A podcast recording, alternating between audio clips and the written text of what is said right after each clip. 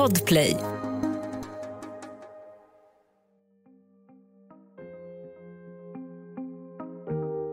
En sexköpshärva där kunderna tillhör samhällets elit och där vissa av tjejerna som utnyttjas är minderåriga. En av dem är 14-åriga Eva. Henne träffar Totte Wallin när han jobbar extra på ett hem för utsatta flickor. Och han blir chockad över vad hon berättar. Skandalen kommer att bli mytomspunnen. Över 40 år senare debatteras den fortfarande. Och den påverkar Totte Wallin för livet trots att han bara finns med i utkanten av historien. Det här är Jag var där, en dokumentär från Podplay av Andreas Utterström och Mattias Bergman. Hela säsong 5 finns att höra på Podplay. Och om du lyssnar på en annan poddplattform får du nytt avsnitt varje onsdag.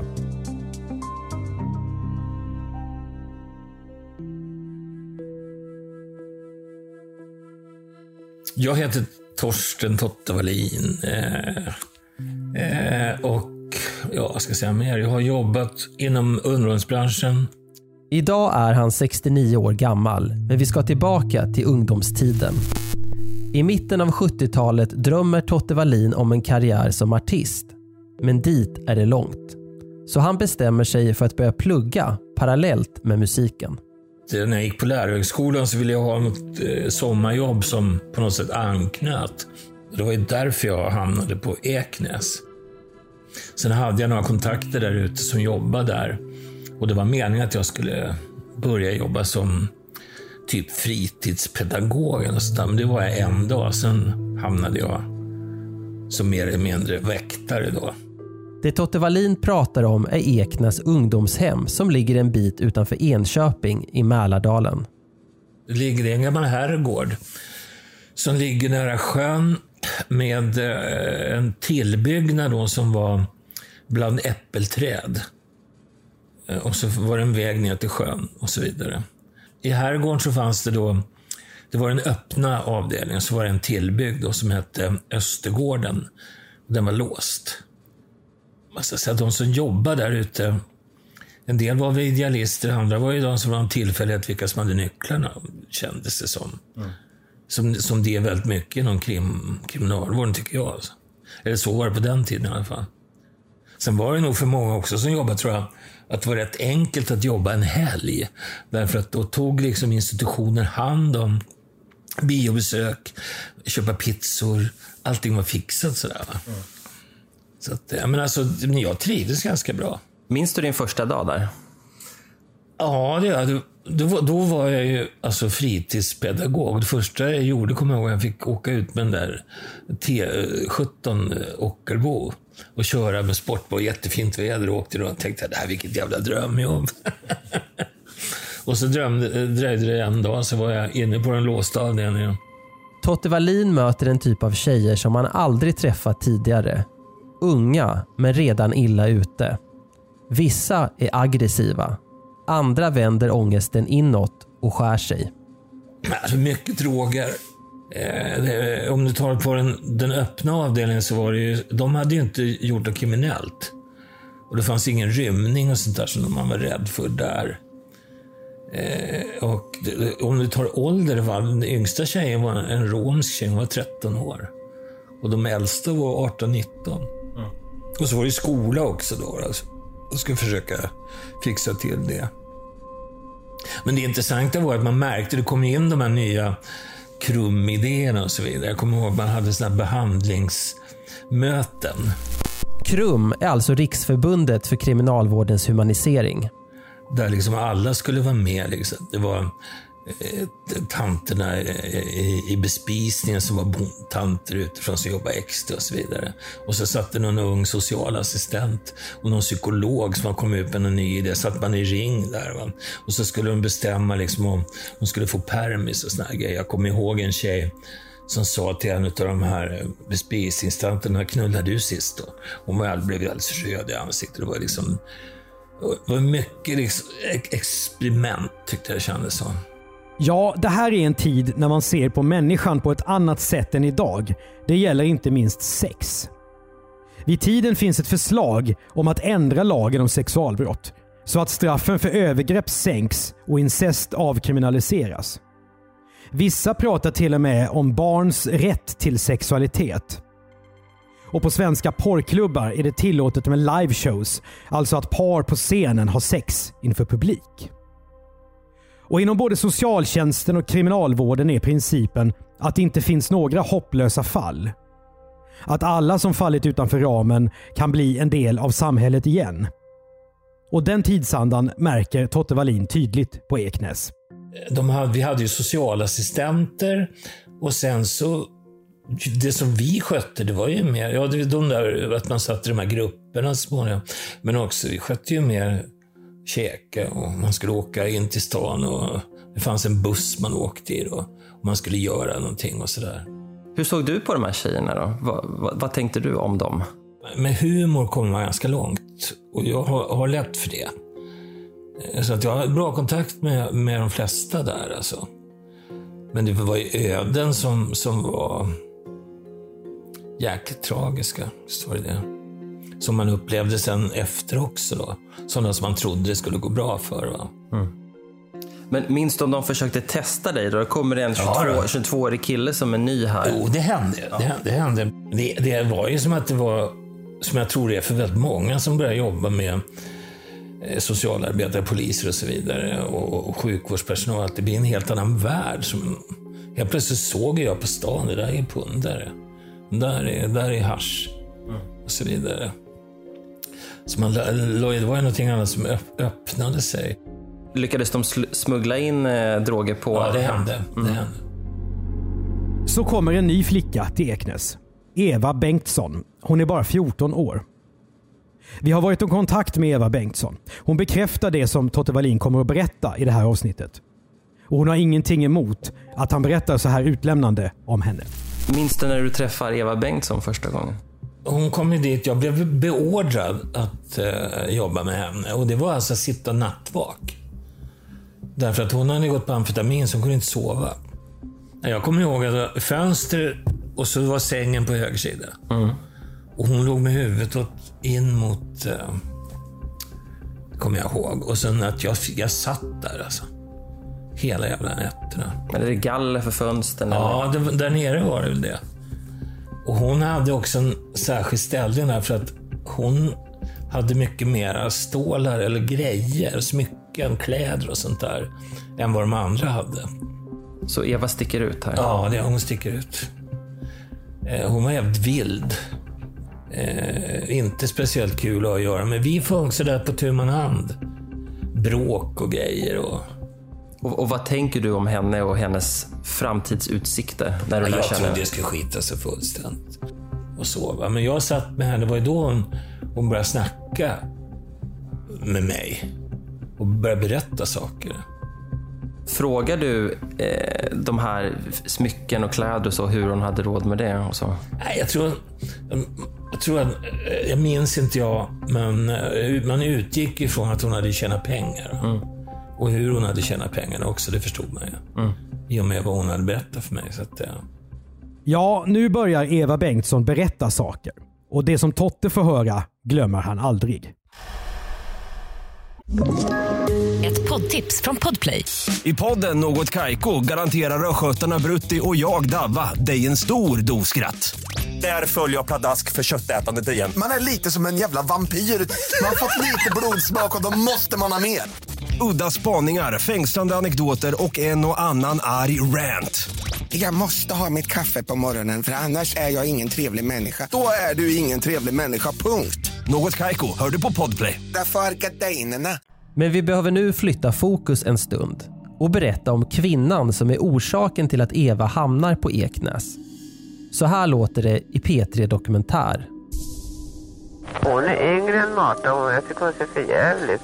Du får gärna lägga upp tusen, ska jag inte knulla henne. Nej, det är ingenting att knulla. Usch, jag har sett henne naken. Hon ser ut som en plockad fågel. Jag skulle säga det, att det är väl som en nyskjuten kråka. Precis. Doris Hopp, 45 år. Hon är inte vem som helst. Det hörs när polisen avlyssnar hennes telefon. Från sin lägenhet i Stockholm bedriver hon callgirl-verksamhet. De manliga kunder som hon pratar med i telefon kopplar hon ihop med olika kvinnor. I Hopps telefonbok finns över 100 kvinnonamn listade och i lägenheter runt om i Stockholm sker prostitution. Sexköp är lagligt för den här tiden, men inte om den som säljer sig är minderårig. Och det är vissa av tjejerna som Doris Hopp skickar kunderna till. Som Eva Bengtsson. Tjejen som nu är intagen på Eknäs ungdomshem där Totte Wallin jobbar. Och när Eva börjar berätta vad hon egentligen har varit med om blir han chockad. Jag, jag kände ju själv, de här tjejerna skulle inte jag vilja ta i. Om man tänker så. Va? Eh, och jag var ju relativt ung då också, det jag var ju det. Och, eh, så jag fattade liksom inte överhuvudtaget att vara... De, de kunde trott att de var 18. Nej, absolut inte. Nej. Att Eva, som ser betydligt yngre ut än sina 14 år, ingår i ett callgirl-nätverk är inte det enda som skakar om Totte Wallin. För stegvis börjar hon berätta mer. Hon sa aldrig Doris Hopps namn, utan hon berättade liksom vad hon hade varit med om. Det intressanta var att hon, efter några av de här nätterna, så, så bad, hon, bad jag henne, kan du inte skriva en lapp med några namn? Och det gjorde hon. Jag fick en lapp med tre namn och jag kände bara igen ett av de där namnen. Och det var, blev, gjorde mig konfunderad. För jag tänkte, fan, hur kan hon känna till det? Sen några dagar senare så var vi var upp, det här var en trappa ner på, på den här Östergården. Det var ju två våningar. Det var ett sovrum längst ner. Och så var det ett tv-rum där uppe. Och då, 76, så hade Ingmar Bergman stuckit till München efter den här skatterazzian på Dramaten. Och så var han, blev han intervjuad i tv utav en journalist. Och så tittade, jag- så tittade jag på det. Då går det förbi en tjej som jag visste hade gått på gatan i Stockholm. Och, och så pekar hon på journalisten och säger den där jäveln ville att jag skulle jobba åt honom. Och det var samma namn som stod på lappen, alltså Sigvard Hammar. Men, men vad, vad tänker du då när hon börjar berätta det här, hon håller på att tända av från amfetamin. Tror, tror du på vad hon säger då? På grund av att det var så jävla osa... Om hon nu skulle ljuga för mig, varför skulle hon skriva Sigvard Hammar för? Alltså, vadå? Om hon har skrivit Lasse Lönndahl eller något sånt där. Men Sigvard Hammar, så Doris Hopp och hans... Det gjorde, och så började jag kolla det där. Jag började ju nysta i det där själv och det stämde ju. Jag funderar, jag pratar ju med folk också. Men det var ingen som trodde att överhuvudtaget, nej vad fan det där var sån där skit, skit det där. Men jag kunde inte det. När jag hörde mig för eh, hos den, bland, bland annat en socialassistent, jag behöver inte nämna någon namn, så märkte jag att det här var jävligt känsligt. Överhuvudtaget just med Eva Bengtsson. För jag, tror- de visste ju naturligtvis vad hon hade varit med om för någonting, var hon kom ifrån och så vidare. Så att det var ju jävla hysch-hysch om det där alltså. Den här historien kallas ibland för bordellhärvan, även om det inte finns någon regelrätt bordell. Och sexköparna är inte vilka som helst. Eva Bengtsson berättar att Sigvard Hammar inte är den enda ur maktens elit. Det finns fler. Men att sitta på den kunskapen är som att hålla i en bit glödande kol. Jag upplevde också att de var ganska skraj. Hon, hon hör, visste ungefär vad man, vad man skulle säga. Och jag skojar ju med henne. Jag sa nästa gång när du är på permis, då kan ju, du kan ju gå till en tidning och så kan du säga att de här de här personerna har jag varit med. Och så kan du ju få pengar för det, sa jag till henne. Och sen hade ju hon gjort det. När hon har blivit- och blivit hotad. Och jag pratade med journalister också.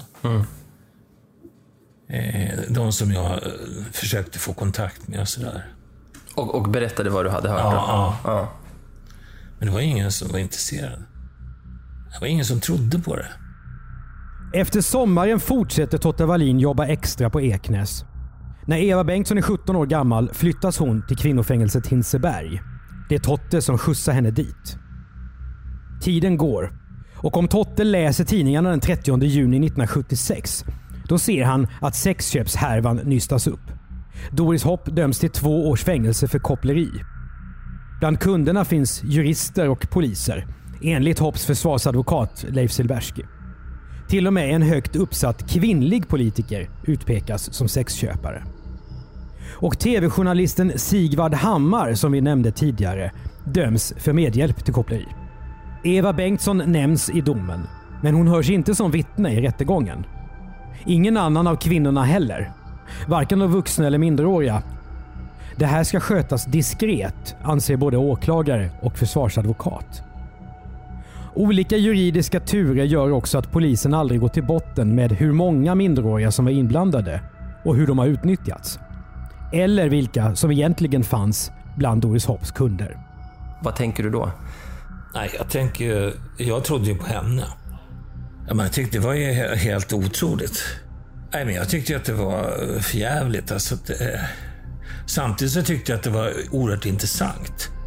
Att, att det kom fram överhuvudtaget. Va? Men skandalen ska bli värre och mer komplicerad. För när Doris Hopp har dömts skriver rikspolischefen Carl Persson en promemoria som går till statsminister Olof Palme. Självaste justitieministern Lennart Geijer nämns som en av sexkunderna. Och flera av de prostituerade ska också haft kontakt med män från en utländsk ambassad. Därför varnar rikspolischefen för att callgirl-verksamheten är en säkerhetsrisk. Geijer skulle till exempel kunna utpressas av främmande makt. Karl Perssons promemoria på tre A4-sidor göms i Palmes kassaskåp. Men när innehållet läcker till Dagens Nyheters reporter Peter Bratt är det början på en ny skandal. Geijeraffären. Efter publiceringen ljuger Palme i riksdagens talarstol och säger att uppgifterna i DN är lögn. Det var för jäkligt alltså. Och det, det är fortfarande idag, det är ju bara som är kvar med de där. Det var ju han och Palme, Ebbe Carlsson och Lennart Geijer. De såg ju att det fanns i Peter Bratts artikel i DN som pekade ut Geijer, så fanns det några tidsangivelser som var fel. Då fick de ju Dagens Nyheter och fick kalla fötter där. Va? Och Palme kallar rikspolischefen springer med skvaller och då avgick ju Carl Persson. Nu är vi framme vid 1977. Det här är en av de största politiska skandaler vi har haft i Sverige. Och när tonläget blir högt glömmer man lätt bort vad alltihop egentligen börjat med. Sexhandeln. Och det, och det som förundrade mig mest, det var ju hur Palme reagerade. Alltså han kallade Peter Bratt för en råttan med en hårlös svans och gula betar på Publicistklubben dessutom. Och när, och när, det här, när, när DN går ut och ber om ursäkt och, Ja, det, här liksom, och det här liksom försvinner innan Studio S tar, det igen, vad, tar upp det igen, vad, vad, tänk, vad tänker du då? Ja, det är helt, helt sanslöst. Alltså. För att sammanfatta det vi vet idag. Carl Persson nämnde Geijers namn. DN hade rätt om det väsentliga i sin artikel. Palme ljög. Och Doris Hopp, hon fick två års fängelse och böter. Men alla andra frågor då? Vilka av alla de mäktiga män som genom åren pekats ut var egentligen sexköpare? Varför kantas historien av så många märkliga turer när det gäller både utredningen och det politiska spelet efteråt? Och varför är Säkerhetspolisens akt om Doris Hopp än idag hemligstämplad? De frågorna har inga svar och det skapar nyfikenhet på många håll. Läser varenda tidning. Jag har tidningsurklipp och grejer här. Och... Ett poddtips från Podplay. I fallen jag aldrig glömmer djupdyker Hasse Aro i arbetet bakom några av Sveriges mest uppseendeväckande brottsutredningar. Går vi in med hemlig telefonavlyssning och, och då upplever vi att vi får en total förändring av hans beteende. Vad är det som händer nu? Vem är det som läcker? Och så säger han att jag är kriminell, jag har varit kriminell i hela mitt liv men att mörda ett barn, där går min gräns. Nya säsongen av Fallen jag aldrig glömmer på Podplay. Men märkte ni vad som hände när vi berättade om de komplicerade turerna? Vi kom ifrån historiens grundpersoner, sexkundernas offer, som den minderåriga Eva Bengtsson. Tjejerna hamnar ju väldigt mycket i skymundan ofta. Ja, visst, visst har de gjort det. Man tänkte så här, vad- vilket pris de får pröjsa. De var ju inte så gamla. Redan där var det på något sätt kört, trodde man. Och det var det ju för de flesta. Jag, jag trodde att Eva var körd. Eva Bengtsson, alltså att hon, hon skulle inte överleva. Totte Wallin blir med åren en framgångsrik artist och tv-personlighet. Men han glömmer inte tiden på Eknäs ungdomshem. Han skriver till och med låtar om den. Du säljer kroppen för att skjuta mera brus. Vännerna skriker i din arm Taggar Vi måste prata om den här låten du skrev också. Om fyra flickor? Ja. Den kom inte 77. Ja. Jag tror inte att man trodde riktigt på det på något sätt. Var, jag kommer ihåg när de skulle spela den i radio. Och den gick på, en, jag tror det var en lördagkväll. Ja, mellan 11 och 12. Så vi åkte ner i min bil och så stod vi nere i sjön. Och så lyssnade vi på den där. och tjej, tjejerna kommer ihåg, de kommenterade liksom för att ja, men, de gick in och heroin, vem var det? Vem var det som hade... Ja, och sådär. Alltså, det var ju... Alltså det, här var, det var inte tjejkompisar utan det var tjejer från hemmet? Jajamensan. Ja. Alltså det var ju många av dem som, som um, man träffar där ute, de lever ju inte längre. Mm. En blev den här eh, slaktaren från Enköping som de kallas. En tjej där, hon blev ju, skar ju han halsen av. Så jag minns en gång vi var och spelade i Kungsträdgården. Det kunde vara 86, 87. På scenen så kom det fram en tjej till knacka på. Man, man eh, bytte om i såna här baracker. Så en lås bakom. Då var det en tjej. Och så kom hon in, jättesöt en tjej där ute. Så hade hon en lång tröja på sig. Och så sa hur fan är det med dig då? sa Ja, så drog hon upp tröjan och var en svart va? heroin. Hur, hur, hur, får, hur fixar du det där? Och så gjorde hon så här, nicka. Malmskillnadsgatan. Sen fick jag reda på att någon månad senare så hade hon hoppat ut genom fönstret och tagit livet av sig. Den dystra misstanken som Totte har haft redan ute på Eknäs infrias. Många av tjejerna han träffat där går under. Men inte Eva Bengtsson. Hon lyckas mot alla odds vända väg och bli drogfri. Det är 45 år sedan de först träffades på ungdomshemmet. De flesta i centrum av den här skandalen är döda. Men den här mediehistorien förbleknar aldrig. För Totte Wallin har den inte bara stannat kvar, utan även förändrat honom i grunden. Men har dina egna efterforskningar som du kallade det för förut, när det gäller Geijeraffären och allt det där Eva berättade, har de, har de fortsatt under, under åren? Japp, jag kan berätta det att det, fin det finns kontakter runt omkring det här. Vid ett tillfälle, många år efter, träffar Totte Wallin den gamle rikspolischefen. Han som skrev den olycksaliga promemorian till Palme. Carl Persson till exempel, eh, som, jag, som jag träffade då och, och, vad som hände och vilka som har funnits runt om honom. Då står jag där med, med själva grunden till alltså bordellhärva. Och han har tårar i ögonen. Och bara det, och så säger han så här, min familj har lidit så mycket. Och det, det känner jag liksom som ett ganska starkt incitament. Alltså. Men vad är det som gör att du inte kan släppa det här? Man skulle kunna säga, det är länge sedan, vi får aldrig veta sanningen, nu skiter jag i det här. Men, ja, men jag är nyfiken, jag vill veta. Och det har präglat mig så jäkla mycket. Och jag, jag, det handlar också om det handlar om vår självbild. Det är det jag ska komma till. Det är den jag är intresserad av. Vi ska vara ett bättre land, en slags eh, välfärdschauvinism. Där Sverige är ett bättre land än andra länder. För jag menar, om vi bygger ett samhälle på en falsk självbild så är fundamenten fel. Och han är inte ensam om att fundera kring kopplerihärvan. På senare år har den skildrats i reportageboken Makten, männen, mörkläggningen av Janne Mattsson och Diane Rauscher och i SVTs dramaserie Hinsehäxan men också i dramafilmen Call Girl från 2012. När filmen hade premiär, för då var jag bjuden, då satt jag bredvid Eva, Doris Hopps döttrar och polisen som var med i filmen och vi satt eh, tillsammans på filmen. Det var ju häftigt. Ja, det är författaren Diane Rauscher som bjuder in alla de som Totte nämner till premiären. Även Eva Bengtssons advokat Niklas Karlsson är där liksom före detta Säpochefen Olof Frånstedt. Filmen Call Girl gör nu att medierna återigen intresserar sig för många av de uppgifter som finns i boken Makten, männen, mörkläggningen från 2004. Inte minst för att statsministern i filmen är en av sexköparna. Även om filmens statsminister inte har något namn är det lätt att förstå att det handlar om Olof Palme.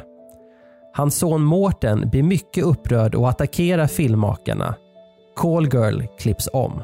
Alltså, om du tittar på det som hände efter filmen Girl var ju samma sak. Man var ju inte intresserad av Eva Bengtsson de minderåriga tjejerna, alltså deras berättelse. Man var ju intresserad av familjen Palme. Det, det har ju fortsatt att, att skjutas undan och journalister vill inte ta i det här av någon underlig anledning.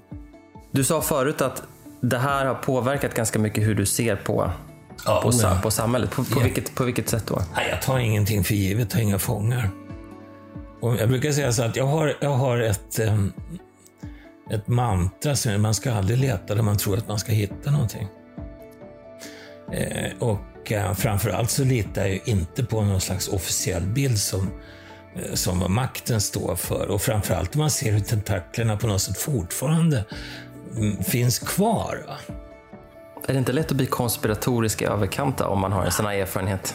Har inte det här gjort att du har blivit eh, desillusionerad på ett jobbigt sätt? Om, man, om din inställning hela tiden är att det som kommer uppifrån alltid ska misstros, blir det inte jobbigt att leva så? Ja, men alltså, jag tror att det, det har nog med personlighet att göra också. Alltså, för att jag är...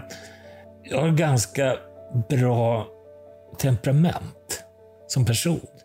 Inte så att jag ser humoristiskt på det här, men jag har alltså ett, ett anslag som gör att det här klarar jag. Totte Wallin och Eva Bengtsson hörs fortfarande ibland. Idag har hon tre vuxna barn och sju barnbarn. Livet är ganska bra, berättar hon. Men en sak gör Eva rasande. Att hennes försök att få skadestånd från staten har misslyckats. Totte Wallin, han befann sig bara i utkanten av skandalen. Ändå är det som att den inte får något slut för honom. Alltså, det var så jävla osannolikt. Och, jag vet att hela det där, det har ju präglat mig otroligt mycket i min syn på eh, makten och Så din skeptiska hållning till makten, den, den grundlades där på Eknäs? Japp, det gjorde den. Vad, vad finns det för obesvarade frågor tycker Ja, du? det är det. dessutom de, här, de, som, de som utnyttjar de här minderåriga tjejerna. Naturligtvis.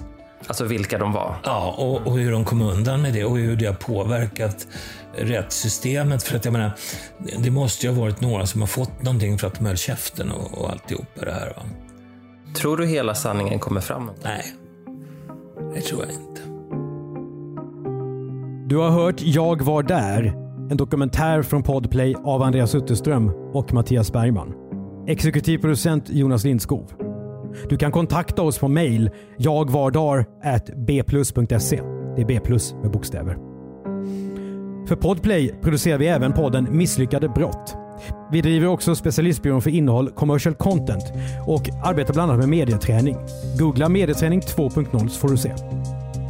De tio avsnitten i säsong 5 av Jag var där finns ute på Podplay. Du som lyssnar på någon annan poddplattform får ett nytt avsnitt varje onsdag.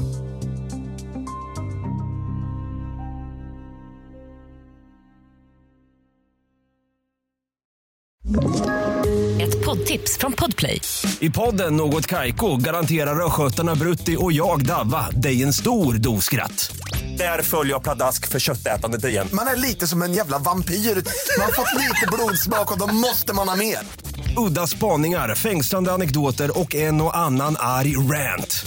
Jag måste ha mitt kaffe på morgonen för annars är jag ingen trevlig människa. Då är du ingen trevlig människa, punkt. Något Kaiko, hör du på Podplay. Därför arkadeinerna.